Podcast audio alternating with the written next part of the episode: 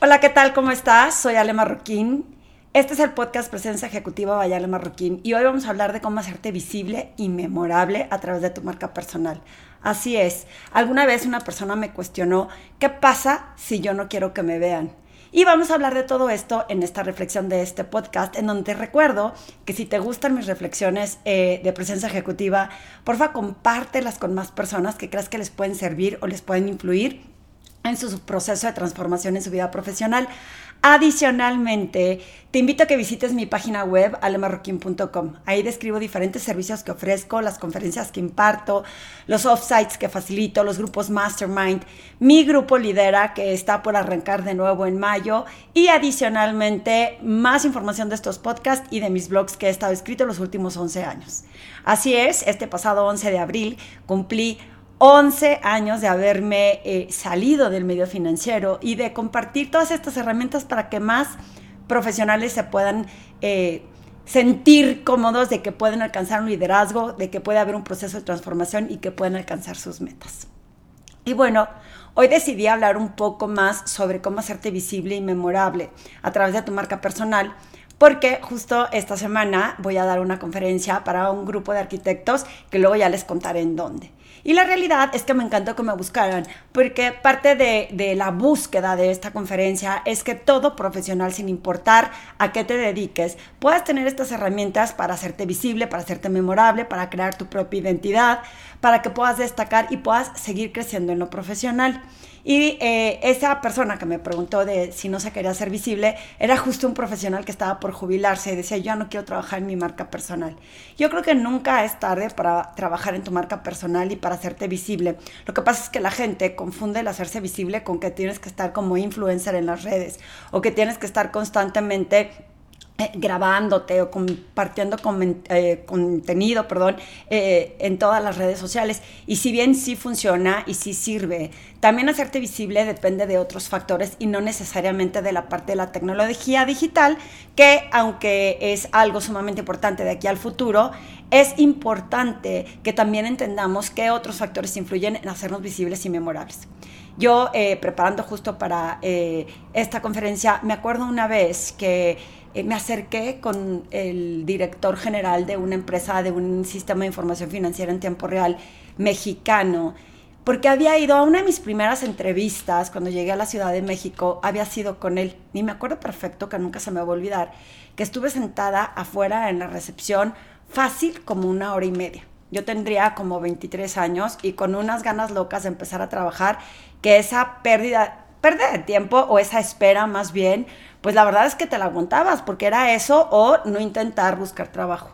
Me entrevistó rápidamente, ya, ya eran como las ocho y media de la noche, me acuerdo perfecto que estaba todo el piso ya iluminado porque era un edificio que estaba en reforma, todo iluminado por, por las luces de la, de la avenida, adicionalmente a las luces internas de la oficina, y me entrevistó en una de estas oficinas como tipo pecera, no me acuerdo de qué hablamos, eh, me acuerdo que me acuerdo de su nombre y la realidad es que salí de ahí esperando que un día me llamaran y la verdad es que no me llamaron. Entonces eh, se me quedó grabado en la mente cuando unos meses después conseguí trabajo en un sistema similar pero de nacionalidad extranjera y empecé a trabajar ahí y parte de las actividades que teníamos que hacer durante eh, pues e, este tipo de eh, promocionar el sistema de información financiera para cazabolseros, banqueros, todas estas personas que querían ver los tickers de cómo estaba operando la bolsa, de cómo estaban eh, los análisis técnicos para saber en qué momento entrar y salir de bolsa, de toda la información de noticias que se daba en tiempo real. teníamos que ir a eventos y a convenciones en donde poníamos un stand y ahí mostrábamos nuestro producto y ahí se lo ofrecíamos a otras personas. Y me acuerdo que en uno de esos eventos que se habían organizado para que otros banqueros y cazabolseros o financieros estuvieran ahí, lo vi. Lo vi y yo que en aquella época, eh, hoy lo platicaba con una amiga, sigo haciéndome visible y saludando a muchas personas, pero no con la misma energía y el ímpetu que cuando era joven. La realidad es que ahora ya lo pienso dos veces antes de acercarme a saludar a alguien, pero antes persona que conociera, yo iba y lo conectaba. Cosa que agradezco porque fue una herramienta muy útil para mi vida profesional, porque fue una forma de estar en top of mind, de hacerme visible. Y así fue, como lo veo en su stand, me acerco y le digo, tú no te acuerdas de mí, ¿verdad? Y me dice, ¿de qué me debo de acordar? Le dije, me entrevistaste hace casi tres años no me acuerdo si fueron dos o tres, porque no me acuerdo en qué momento exacto de mi época trabajando en, este, en esta empresa fue este evento. Pero le dije, me, entrevistaste y me dijo, ¿y qué pasó? Le dije, pues no me contrataste, y era trabajo para la competencia. Y la verdad es que nos caímos bien, nos eh, despedimos y así quedó.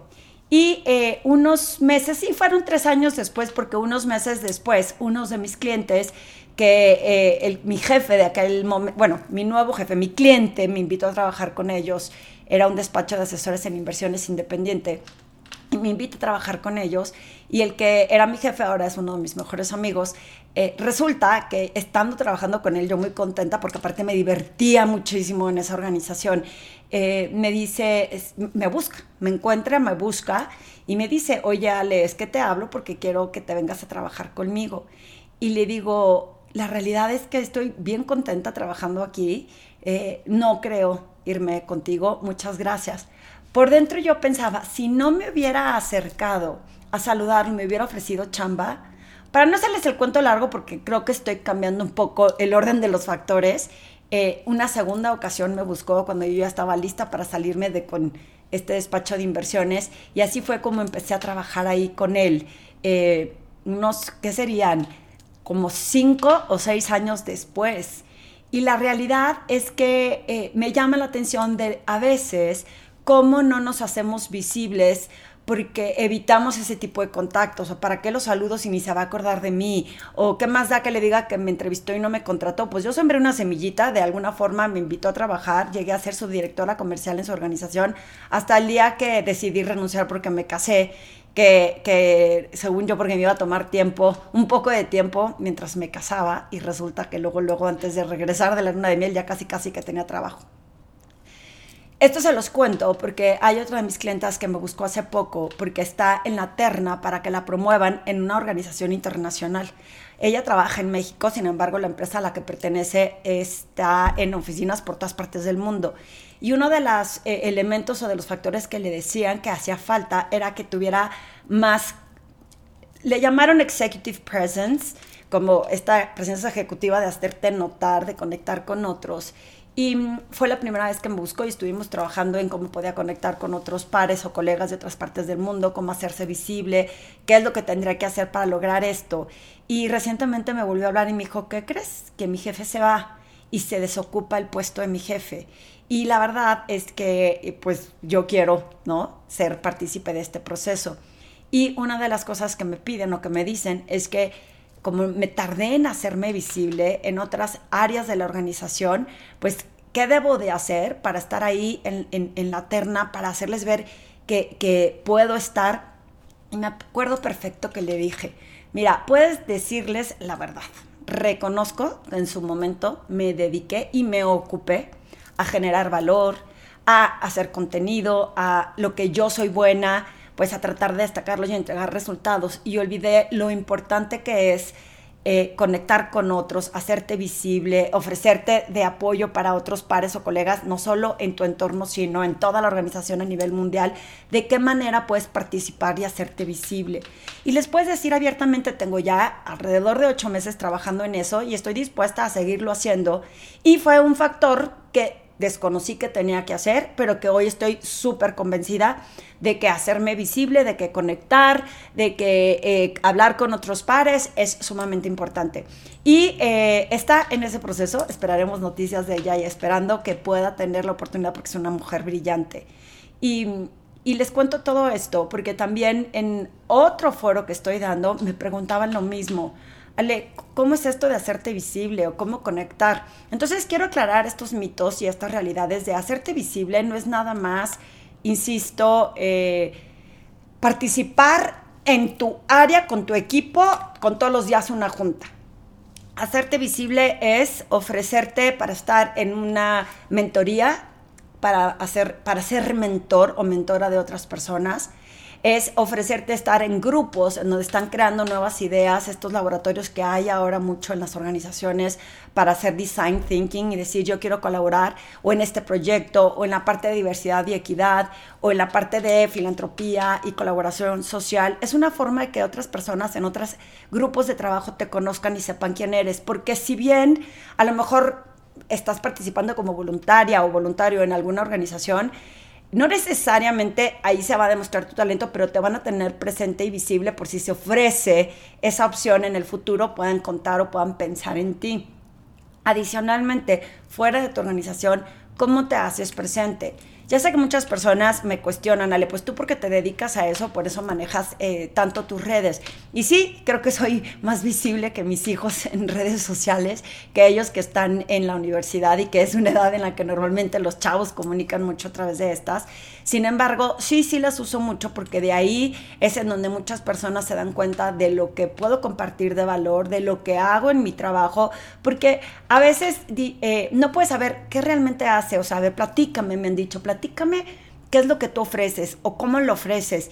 Y, y si lo empiezas conectando, no sé, escribiendo un newsletter o haciendo entrevistas live o compartiendo este, como estos podcasts que estoy haciendo, otras personas se pueden dar cuenta de no, no solo quién soy, sino qué es lo que ofrezco y con qué línea lo ofrezco.